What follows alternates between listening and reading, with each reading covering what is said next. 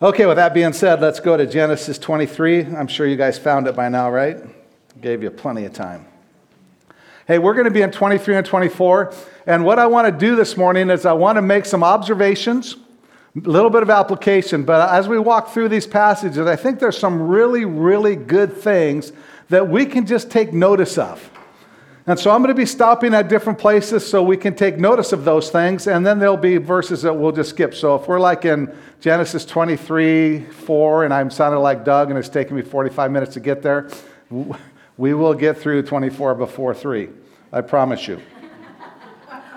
so, verse, uh, chapter 23, the first couple of verses, really good verses. It says, Now Sarah lived 127 years. These were the years of the life of Sarah. Sarah died in Kiriath Arba, which is Hebron, in the land of Canaan, and Abraham went in to mourn for Sarah and to weep for her. I want to spend a little bit of time on this because I think it's really important for us as Christians to think through this principle and, and what's going on in these two verses. Because here, here's the thing all of us are going to deal with that. If you haven't already dealt with the death of a, of a mother, father, somebody close to you, um, you're going to. Here, here's the statistics on death 100 out of 100 people are going to die. It's, it's, those are the stats. So, so it's inevitable that we're going to um, deal with it. I mean, it's a sobering reality, sobering reality, but we're going to, at some point in time, have to deal with somebody that's close to us um, passing away. And I, and I think it's important for us to be able to look at what God has to say about that and to see what's modeled for us. Um, there's a, an occurrence in December 14 of 1861 in the Blue Room of Windsor Castle. So, this is in the presence of the Queen. Five of her nine children were there. Prince Albert passed away unexpectedly of typhoid fever. It says this was perhaps the most significant turning point in Queen Victoria's life. His death sent Victoria into a deep depression, and she stayed in seclusion for many years, rarely appearing in public. She mourned him by wearing black for the remaining 40 years of her life. She erected numerous monuments to Albert's legacy. You know, death has a major impact on us emotionally, doesn't it? It's just the, the reality of what it means to be human. Sarah passes away, and, and it's interesting. Sarah is the only woman in the Bible that, that they that, tell her what her age is. Isn't that something? She's the only one. And you go, well, why? Well, I think the Holy Spirit is a gentleman and very smart because none of you want us to know how old you are, right? The second thing is, is Sarah was amazing. She was an amazing woman. And they've been married for over a hundred years. A hundred years they were married. And, and, and, they went through a lot together. Didn't they? We've been, we've been looking at their life. We've been looking at the decisions they made. We've been looking at the challenges that they've experienced. Most of those 100 years that she's married, she was barren. How difficult must have that have been for her? How difficult that must have been for Abraham, for them together to know that God had made a promise, and year after year after year after year after year, the promise didn't happen. She must have had such a close relationship with Abraham that they talked about things, they discussed things. She had to have had his ear so that he heard her when she was sharing thoughts and giving ideas. Because if he didn't listen to her, there would not have been Ishmael, right? So, so they had a relationship where they fellowship together. They fellowship with the Lord together. They went down plan B and go, that was not the right plan. We got to go down plan A. So this is all the stuff that was happening in the relationship that she had with Sarah. And, and you know, she's in her 90s and Abimelech takes her to be in his harem. that is amazing. She was so beautiful in her 90s that Abimelech says, I want her in my harem. This is Sarah. This is just, this is an amazing woman. And here is Abraham, this giant of a man, this man of faith. And what does it say that he did? He mourned and wept. He mourned and wept. In fact, this is the first time that the Bible talks about weeping. It's the first time it's mentioned. Didn't talk about Adam and Eve weeping. That was a pretty big train wreck. It didn't talk about Noah weeping, at, thinking about the flood. It didn't talk about Lot weeping when Sodom had, but this is the time when Abraham weeps. And here's the thing that the reason I'm camping on this a little bit, because I really want us to be free. Because sometimes, don't we as Christians think if something happens in our life, we should just smile and, and be happy and be joyful you know, the joy of the Lord is my strength, and, and we shouldn't ever weep and we shouldn't ever be sad. But that's not reality. It's, it's not reality. Jesus wept, right? Short, shortest verse in the Bible. It's the easiest one to memorize. If you can't memorize scripture, memorize that one. Then you can go, I can memorize the Bible. But Jesus, in front of the tomb, he wept. I think it's important for us to understand that it's okay to experience sorrow. It's okay to grieve. And so Abraham did. But there's a difference, isn't there, between us who believe and those who don't believe as we mourn the loss of somebody? It's a big difference. Paul tells us in, in 1 Thessalonians 4, he says, Don't grieve as do the rest who have no hope. See, for us as Christians, our, our tears are completely different from those people that don't know Jesus. Amen? Because we know, we know there's something beyond this. We know that we hurt for them, we miss them, we're sorrowful, but we also know that they're in a better place, that they're with the Lord, that He prepared a place for them, and that there's going to be a reunion, and that we can anticipate that reunion. It's a short separation, it's not something that's going to last forever. Our tears are not inconsolable. That, that's a richness. So I, I, want, I want you to feel free when, when loss happens. And it may not just be the loss of a person, it could be the loss of a career, the loss of a dream. I mean, when we lose things, we feel sad, and we shouldn't feel guilty because we're sad that something happened that makes us sad. It's a rich thing to be able to do that. But that being said, I want to say one more thing before we move on, and I promise we will get through 24. I think the, sad, the, the saddest thing, the deepest sadness that people feel is when somebody passes on and they have regrets. And I just want to encourage you because whether you're a Christian or a non Christian, that is the saddest thing that you could experience when you go, I wish I would have. I wish I would have shared with them. I wish I would have told them I love them. I wish I would have made up with them. I wish I would have forgiven them. I wish I would have. I would much rather say, man, I'm so glad I did. I'm so glad I spent that time with Marge and we just were able to share and to love each other and spend time together. I'm so glad we spent that time connecting with our daughters and creating experiences together. I'm so glad that I know if something happened to me today, my daughters know I love them. My daughters know I care about them. And they know, I know they love me. I mean, I'm so glad that we spent the time to, to make relationships that last. I'm so glad that there's people in my life that I've poured into that I know I care about. Nothing is more regretful than to go, oh, I wish I would have talked to them because we haven't talked in three years or five years or 10 years. I got so mad because they did this that I stopped talking to them. And, and, and now I can't make that up. I, I just encourage you guys to, to make sure that you're valuing the relationship that you have and that you're taking the time to make sure that those relationships are significant and meaningful.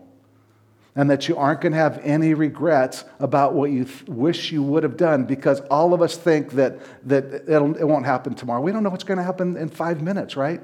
We all have a birthday. Who has a death date?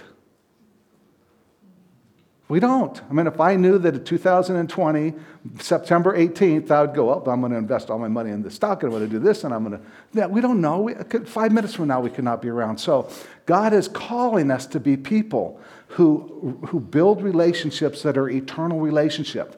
As soon as I do this, I'll spend more time with my daughter or my son. As soon as I do this, as soon as she tells me that she's sorry, then I'll make up. I mean, we have all these as soon as that, that, that keep us from building relationships where we can go, man, I'm glad that we had that conversation.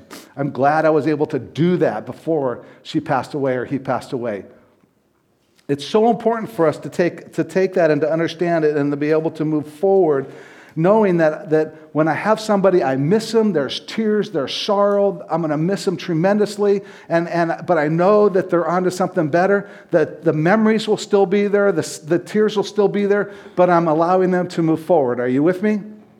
Okay, so I wanted to camp on that a little bit because I think that's important. And Abraham, this man of God, he wept, he mourned, he was sad. But as we move forward to verse 3, it says, Abraham rose from before his dead and spoke to the sons of Heth, saying, I am a stranger and a sojourner among you. Give me a burial site among you that I may bury my dead out of my sight. So Abraham knew that he had to move on. Here's the thing we have to move on. So he goes to the people and he says, Hey, I need a place where I can bury my wife. I'm just a stranger and a sojourner. It's interesting that that's, when we experience death, doesn't it get us to just start seeing things a little more eternal? All of a sudden, all the stuff we're caught up in today, daily stuff, all of a sudden that doesn't become so important because we're beginning to see how finite we are. Up until that point, we think, oh, everything's going to be fine forever. And then all of a sudden we go, oh, wait, forever, it doesn't work. Abraham, Hebrews tells Abraham, he says, For he was looking for the city which has foundations, whose architect and builder is God. So he says, Hey, I'm just a stranger and a sojourner. Can you help me bury my wife? I need to move on through this thing. I want to, I want, uh, the reason I bring that up is the next verse says this The sons of Heth answered Abraham, saying to him, Hear us, my Lord, you are a mighty prince among us. Bury your dead in the choicest of our graves. None of us will refuse you his grave for burying your dead. I mean, I think that that is impressive. Abraham is sojourning in the land that God had given him. God had already told him he's going to have this land from Canaan to the Nile. It's his. And he's going, I'm just, a, I'm just a stranger and a sojourner. The people say, Abraham, you're a mighty prince. Isn't it, isn't it strange that, that, just a few weeks ago we were looking at Lot? Remember, Abraham and Lot had this, these flocks, and the flocks were too numerous for the land that they were on. And, and Abraham said to Lot, Lot, you choose where you want to go. If you go right, I'm going to go left. If you go left, I'm going to go right. Just take your flocks wherever you think is the best place, and then I'll take mine the opposite direction. And Lot looks over to Sodom and goes, Oh, it's fertile land. That's perfect place for me and my flocks. And he goes down there and he, he starts raising his flocks there. And before we know it, he's closer to Sodom. The next thing we know, he's in Sodom. The next thing we know, he's sitting at the gate of Sodom, being in a place of prominence, looking to figure out how do I begin to conform to this culture so can I can have this place of recognition among the people. And what was the result of that? The angels came in and the men had no respect for Lot. Lot says, Hey, you guys, please. And they, they, had no respect for Lot. When we as people try to conform to our culture to gain their acceptance, it doesn't work. Abraham, on the other side, on uh, the other hand, was walking with the Lord. He was a sojourner, he was a stranger. He was just walking in obedience with God, trying to be the man God had called him to be. And how did the world see him? Abraham, you're a mighty prince. We're not going to hold anything back from you. And so often, as, as, as people, we want to conform to the world and be so like people within us that they don't respect that. When we stand up and say, Hey, I am a man of God and I'm going to do what God has called me to do, the respect is much more significant. So he's a prince. They see him as a mighty prince. And so he starts to talk to him about how he can get the property. And then down at verse 17, I told you we'd get through this thing really quick. Verse 17, they talk about Ephron's field that he, that he bought and, and the field and the cave that was in it, and all the trees that were in the field that were within the confines of its border were deeded over to Abraham for a possession in the presence of the son of Heth before all who went in, uh, in at the gate of the city. After this, Abraham buried Sarah, his wife, in the cave, in the cave of the field of Machpelah and, the, and facing Mamre, which is Hebron, in the land of Canaan. So the field and the cave that is in it were deeded over to Abraham for a burial site by the sons of Heth. So instead of people like they did with Lot ignoring what Lot asked, these people said, Hey, you just tell us what you want, Abraham, and we'll take care of it. And so the first piece of property and the only piece of property that Abraham owned was a field with a cave in it so he could bury his wife. And that's what he did. And I think this is important for us again when we start talking about how do we move on. Abraham moved on from mourning and weeping to the process of burying Sarah. We don't know how long he mourned and he wept. But he moved on. He began the process of moving on and bringing closure to that relationship. And this is important because all of us, if we go to a funeral or something, especially if it's a loved one, have that time where the casket's lowered in the ground and the dirt covers casket. That is a time for us as people to bring closure to the relationship here and now. We still will have the relationship in our hearts. We'll still have the memories in our hearts. We'll still have a relationship with that person, but it brings closure to our weeping and our mourning, and it gives us the opportunity to move forward. The cave was sealed. Sarah was put to rest. Abraham knew she's in a better place. And now, as we move into chapter 24, we see it's time for Abraham now to move forward to what God had called him to be. And so often, if we get locked into mourning, we get locked into weeping, we don't move forward, we can't become who God wants us to become, to do what God wants us to do. And God wants us to be sad, He wants us to weep, but at some point, He wants us to move forward. And by the way, so do the people who pass away. They know what it's like in heaven. They're going, This is unbelievable. But man, don't worry about me. I'm in good shape. You need to finish what God has called you to do. You need to run the race. You need to finish the race. That's what they want us to do. So here, here's something that you can write down mourning and weeping are healthy and helpful. Mourning and weeping are healthy and helpful. But there comes a time to move on. So in chapter 24, we see Abraham moving on. This is really good stuff. It says Abraham was old, advanced in age, and the Lord had blessed Abraham in every way. Abraham said to his servant, the oldest of his household, who had charge of all that he owned, Please place your hand under my thigh, and I will make you swear by the Lord, the God of heaven and the God of earth, that you shall not take a wife for my son from the daughters of the Canaanites among whom I live. But you will go to my country, to my relatives, and take a wife for my son Isaac. I read that, and I go, Well, why? I mean, I, am just curious. Why, Abraham, can't you just get some here? You've lived here peacefully for years and years and years and years and years. What's the big deal? And so I started looking at commentaries to find out what um, was the reason, and I couldn't find a commentary that would talk about it. Going, what the heck is this all about? Then I asked the smartest guy I know. I went into Pastor Doug's office and I go, Pastor, do you know why he, he can't take it from the Canaanites? And he does what he always does when I ask a question. I don't know. no, he really hadn't really thought about it. You know, he goes, I really haven't researched it. I don't know. I says, all right, I'll dig in a little bit farther. So I dug, I dug a little bit deeper and I found this guy. Um, Doug said he's really smart, so I trust him. His, his name is John Calvin. yeah. If Doug says he's smart, I, I believed him. Although I don't like how he writes. I just can't, I can't understand how he writes. But here's what he said. I want you to read it exactly how he wrote it. This is so good. Abraham here fulfills the common duty of parents in laboring for and being solicitous about the choice of a wife for a son. See, I told you, you can't understand what he says, but it's good.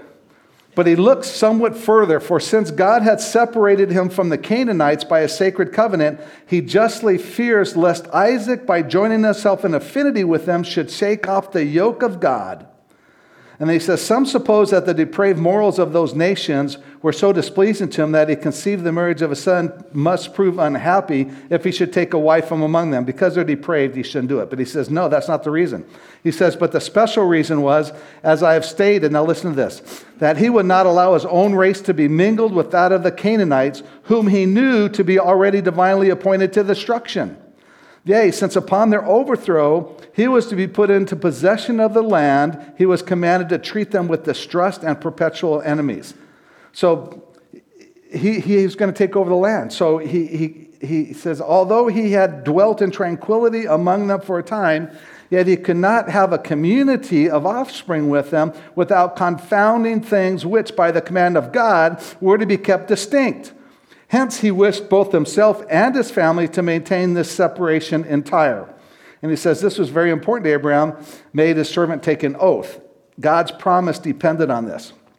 This is really good stuff. So here's the deal God said, Abraham, all this land is yours. I'm going to give all this land to your descendants. You are going to drive out all the inhabitants of the land, and it's going to become your land. Now, how can that happen if the people that are in the land are his family. So if Isaac marries people in the land and they start having families in the land, how does he then, as he takes over the land, drive out all of the family? It can't happen. It can't happen. This is a principle that's really an important principle for us to understand. Is when God gives us a purpose, it makes all kinds of decisions really easy. It just simplifies things. God said, Abraham, I'm giving you this land. So it's easy. Where are you going to get your wife? You're not going to get it from here because you can't. It won't work. It's, it's not part of the plan. And Abraham has already tried plan B a few times and it hasn't worked. And he tried plan A last, last Sunday when Doug preached with Isaac and sacrificing him, and God gave, it worked. And so now Abraham's learning, you know, I should probably stick with plan A. This is important because God gives us a plan A all the time. You know, let me give you a really simple one. Uh, I con Marge into marrying me. So we said I do.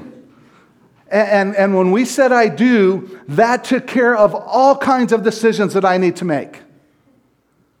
Well, yeah, but she's pretty and she likes me and she's younger than Marge. Shouldn't I just at least go out with her and just enjoy the. No, no. She says, no.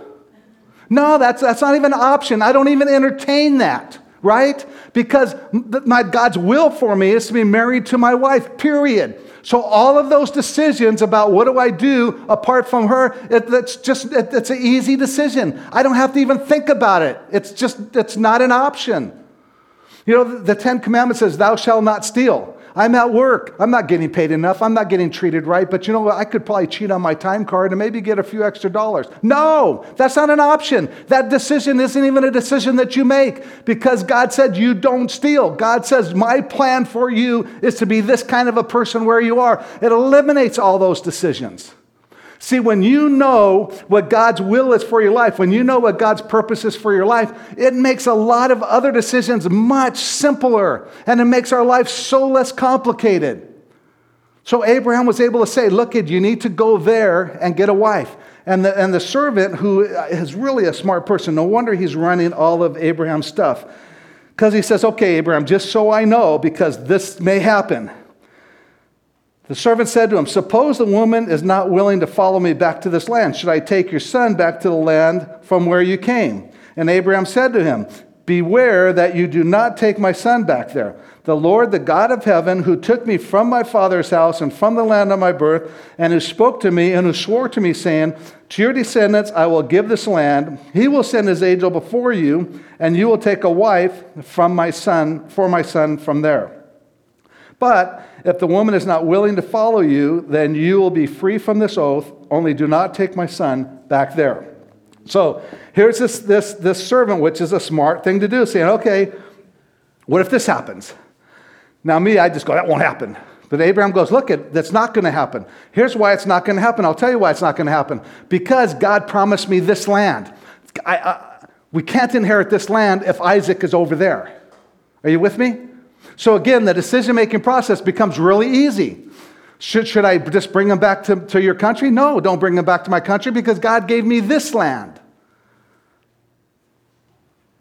And by the way, if God promised that I would be the father of a multitude of nations, Isaac will get married.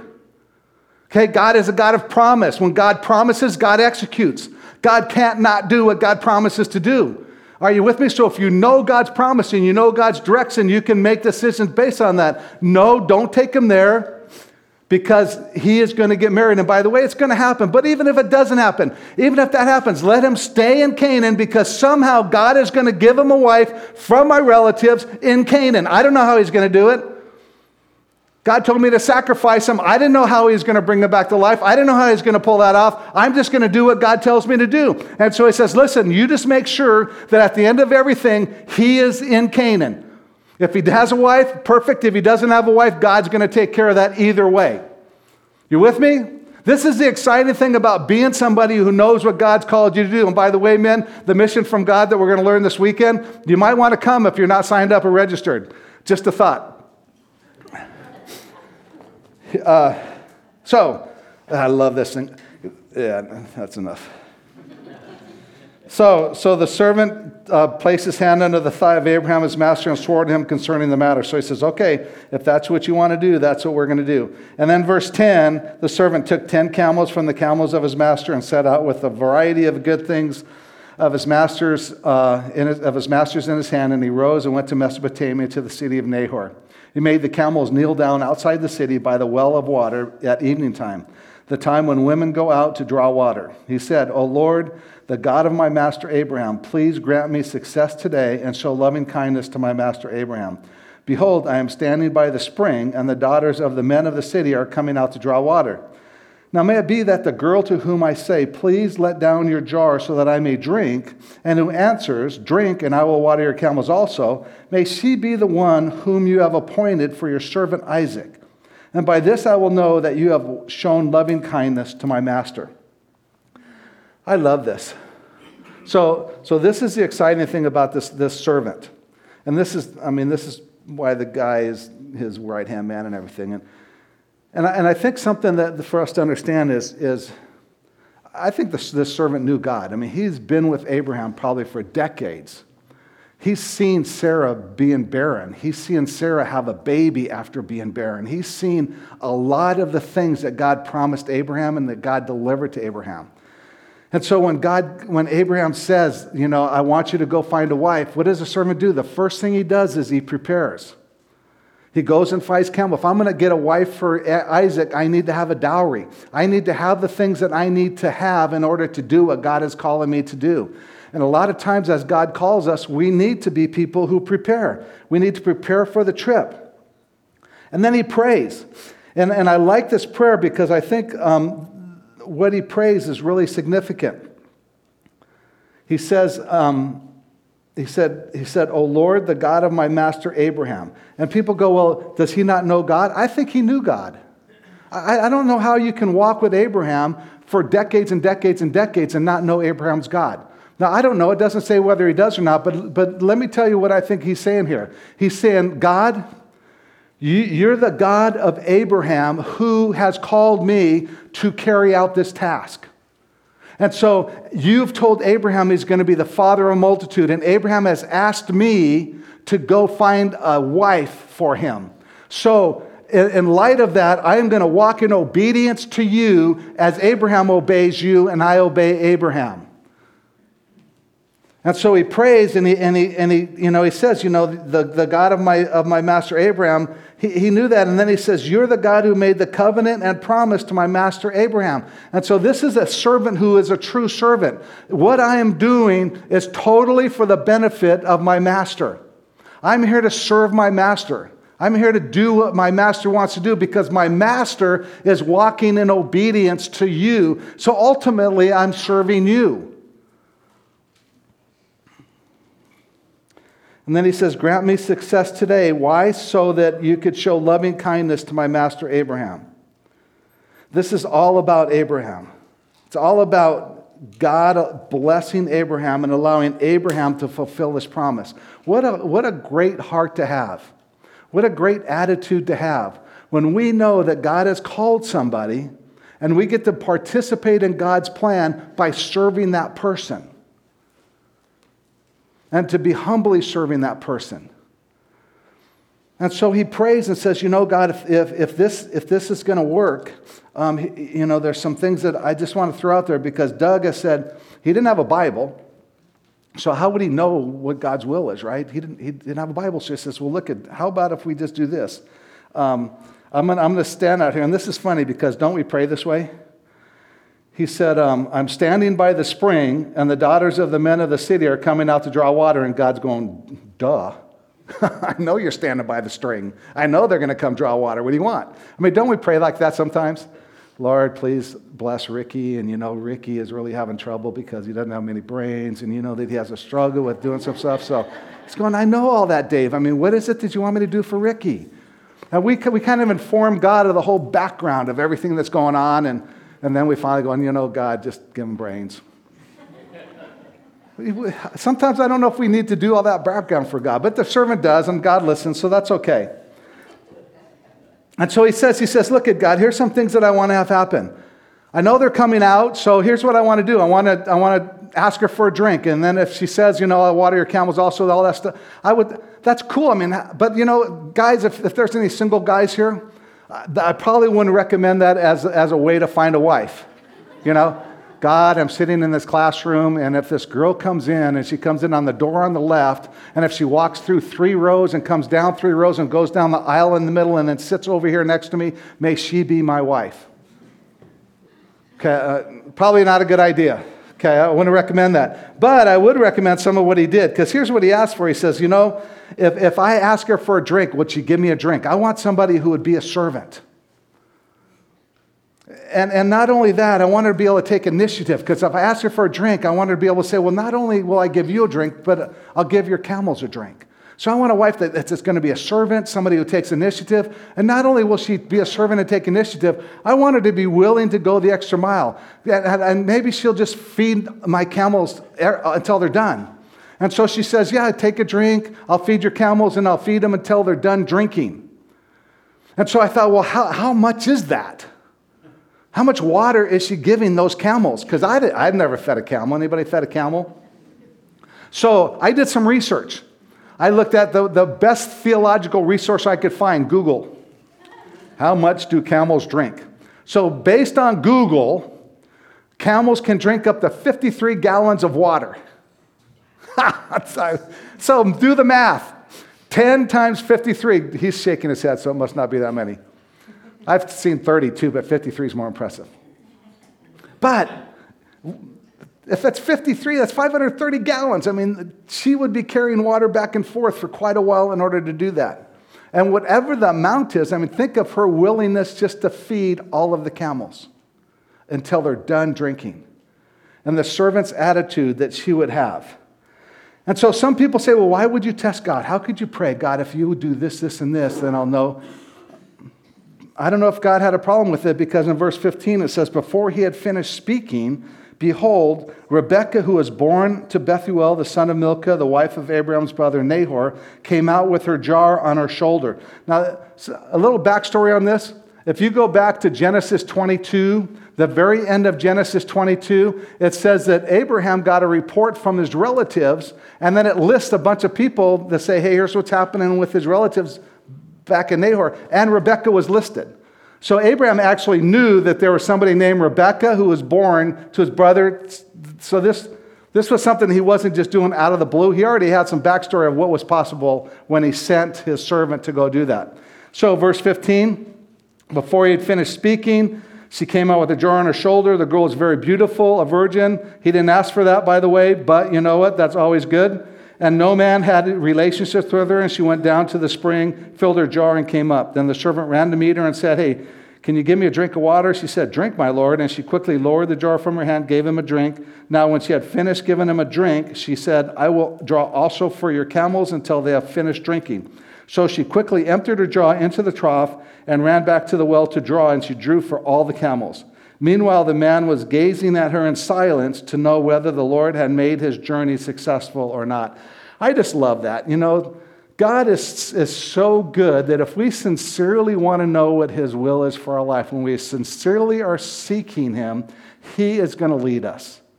He's going to lead us. He's going to answer us. He's going to respond to us. Now, he may not respond before we get done asking, but he will. He's faithful. And he doesn't say, Well, you didn't pray right, so I'm not going to talk to you. God loves us. And God will respond to us like he responded to the servant. And the servant was just watching to see if she was the one that God was leading, to, leading him to, because he really didn't know who she was. Verse 22 When the camels had finished drinking, the man took some stuff and gave it to her. Verse 23 Whose daughter are you? She wanted to know, was this part of Abraham's relatives? Tell me if there's room for us at the lodge in your father's house. She said, I'm the daughter of Bethuel, the son of Milcah, whom she bore to Nahor. Okay, she's part of the family. Again, she said to him, We have plenty of both straw and feed, uh, feed in the room and to lodge in. And the man, and this is really important, the man bowed down and worshiped the Lord. And he said, Blessed be the Lord, the God of my master Abraham, who has not forsaken his loving kindness and his truth toward my master. As for me, the Lord has guided me in the way to the house of my master's brothers. So, so God listened to the servant, brought Rebecca, found out it was Rebecca, found out that she was a part of the family. And when God answers, and he finds out that God answers, he worships God. He gives God the glory. Now, me, I would have said, that was a great plan. Man, I don't know how I came up with that, but I am way beyond smart. You know, any of you guys like me? I didn't know I was that smart. I didn't know I could figure that out. He gives glory to God. So here's something that I think is important for us to understand as we're seeking God's will and as we're seeking to walk in obedience to God is preparation and prayer and prayer are really key components to obedience. If we're going to walk in obedience to God, it's, it's good to one, be prepared so that we can do what God has called us to do when we get to the place where God has us. And incidentally, as the servant is ministering to Abraham, because Abraham is walking in obedience to God, to a large degree, that's what we do here in, at Grace Fellowship. I, I, believe Grace Fellowship has a call from God to minister to, to the community and to the world. And that's, that's, that's the mission that we have. And as, as I'm a member of this church, I'm walking according to the mission of Grace Fellowship. And as we as a church walk in obedience to God, and I walk in, in, in union with the mission, I am walking in obedience to God. And in order to do that, in order to execute the gifts that God has given me, I need to be somebody who's ready to do what God has called me to do when it's time to do those things. And so, for me personally, I think one of the things that God has, has gifted me with is leadership. It's being able to be in the pulpit, it's being able to, to, to um, minister to the body in that way and to support Pastor Doug in times that he needs to have off, times when he has a heart attack or something like that. Um, to be able to step in and do those things. And so, in order to do that, though, you need to be prepared. I need to take the time and diligence to study and grow and develop so that when God calls me to do what He wants me to do, I'm capable of doing what He has called me to do. And each one of us in this room has that responsibility to be a part of the body that is serving in the body based on your gifts so that you can be prepared to do that which God calls you to do because you are uniquely you. Nobody else in this room is created like you are created. And you have a purpose that will bring glory to the Lord through your ministry here. You are critical to what God wants to do through the ministry here. It's so important to know. And then when God does it, we just give glory to God. When God answers, we give him the glory. It's his. He, he, it's his plan. He called Abraham. He took Abraham through all his plan B's into his plan A. He gave Abraham the land. He, he got, well, he didn't get Sarah pregnant, but he was the one that made Sarah get pregnant. So I don't know how to say that, but he was the, it was God's deal. You know, so everything that happened was God working in Abraham's life to fulfill God's purposes through eternity. So then, as we get through this, let's move down to verse 33 because uh, Laban sees all the stuff that Rebecca has, and it, it, we'll learn about Laban, Laban, later, but he sees all that stuff. His eyes get really wide, and he goes, Wow, let's go find this guy. Brings him in with all the camels. And then it says in verse 33 because they made, they made a meal for him, they wanted to feed him. And it says, When the food was set before him to eat, he said, I will not eat until I have told my business. And he said, Speak on. So he said, I am Abraham's servant. The Lord has greatly blessed my master so that he's become rich, and he has given him flocks and herds and silver and gold and servants and maids and camels and donkeys. Now, Sarah, my master's wife, bore a son to my master in her old age, and he has given him all that he has. My master made me swear, saying, you shall not take a wife from your, from your you shall not take a wife for my son from the daughters of the Canaanites in whose land I live, but you shall go to my father's house and to my relatives and take a wife for my son. I said to my master, Suppose a woman does not follow me. And he said to me, The Lord before whom I have walked will send his angel with you to make your journey successful. And you will take a wife for my son from my relatives and from my father's house. Then you will be free from my oath.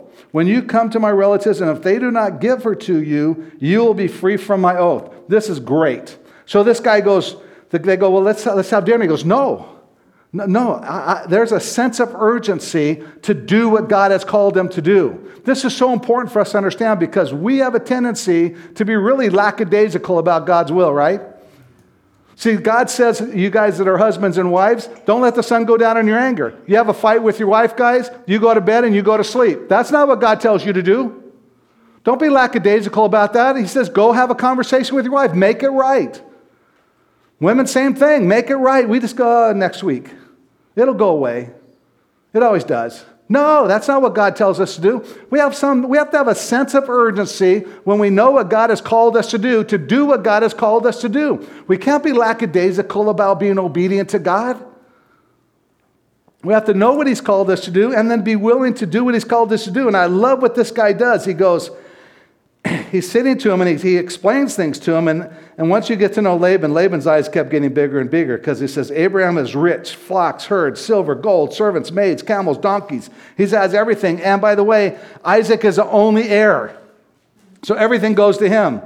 And he said, God would lead me here, which he did because this is God's will. And he said, This is God's will for me to come here and get a wife from you guys. This is what God wants. And then listen to what he says. He says, and if you don't want to be in God's will, if you don't want to do what God wants you to do, that's on you. I'm free from my oath if you want to be disobedient to God. So what do you guys want to do? Could you imagine? So what do they say? Well, you know, the matter comes from the Lord, so we cannot speak to you right or not good or bad. So you can have Rebecca. And what are they going to say? It was God's will, and he knew it was God's will, and he wasn't going to delay until he was able to do what God to do God's will. And then in verse 52, this is what we do all the time, and they did it, of course. First they said, Yeah, you can have Rebekah. And then 52, it says, When Abraham's servant heard these words, he bowed himself to the ground before the Lord. The servants brought out articles, silver, gold, gave them to Rebekah and all kinds of stuff. Then he had the men were with him, ate and drank and spent the night. And they rose the next morning. He said, Send me away to my master. But her brother and mother said, Let the girl stay with us a few days. Say 10. Let, us put this off. Can't we wait a little bit? Do we do that with God all the time? Can I just do that tomorrow? Can, I, can we make up like next week? You know, what I'm doing right now is so much fun. You know, I'll quit next month. He says, No, do not delay me, since the Lord has prospered my way. Send me away that I may go to my master. And they said, We'll, we'll ask Rebecca. And Rebecca says, Cool, I'll go. So the, the servant had this sense of urgency to walk in obedience to what God had called, called him to do. So he brings Rebecca back, and as we close this thing up, I want to look at Isaac. Because it says Isaac, who was coming um, from the Negev, he says he went out in verse 63 to meditate in the field toward evening. This is really, this is really important because Isaac was watching his father. So he's watching the relationship that Abraham had with his, with his father, and we talked about this last week a little bit. Is why would somebody who's strong, strapping, with a 130 year old father, 137 year old father, let him take him up to a mountain, tie him up, and put him on a bunch of, of wood to offer him as a sacrifice? Unless he totally believed Abraham's relationship with God was trustworthy. And so now Isaac is thinking, he's passing the torch to me. I know the servant is out finding a wife for me, and I'm going to begin to fulfill what God had called my father to do. And you know, when you are given a task like that, the most important thing that you can do is go be by yourself with the Lord. Allow God to, to speak to your heart. Allow God to confirm what He's called you to. Allow God to be the one who strengthens you and inspires you and encourages you.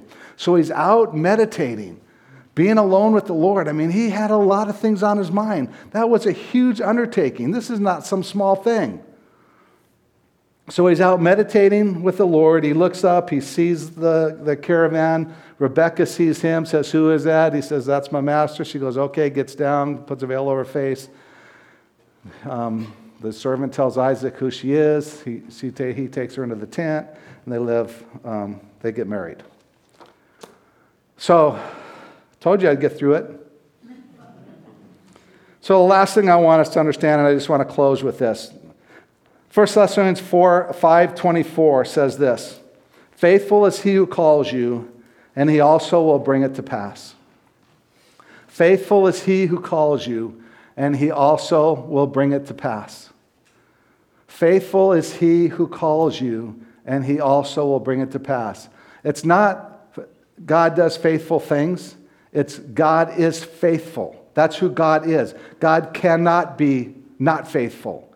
God is faithful. If God calls you, he's faithful. If God calls you, He's going to bring it to pass. If God calls you, when you do plan B, He'll get you back on plan A. When God calls you, He's going to be faithful to make sure you understand what you need to do. If God calls you, He's going to help you make decisions based on His calling. You're going to learn and grow in that thing. If God calls you, He's going to be faithful to do that which He's called you to do.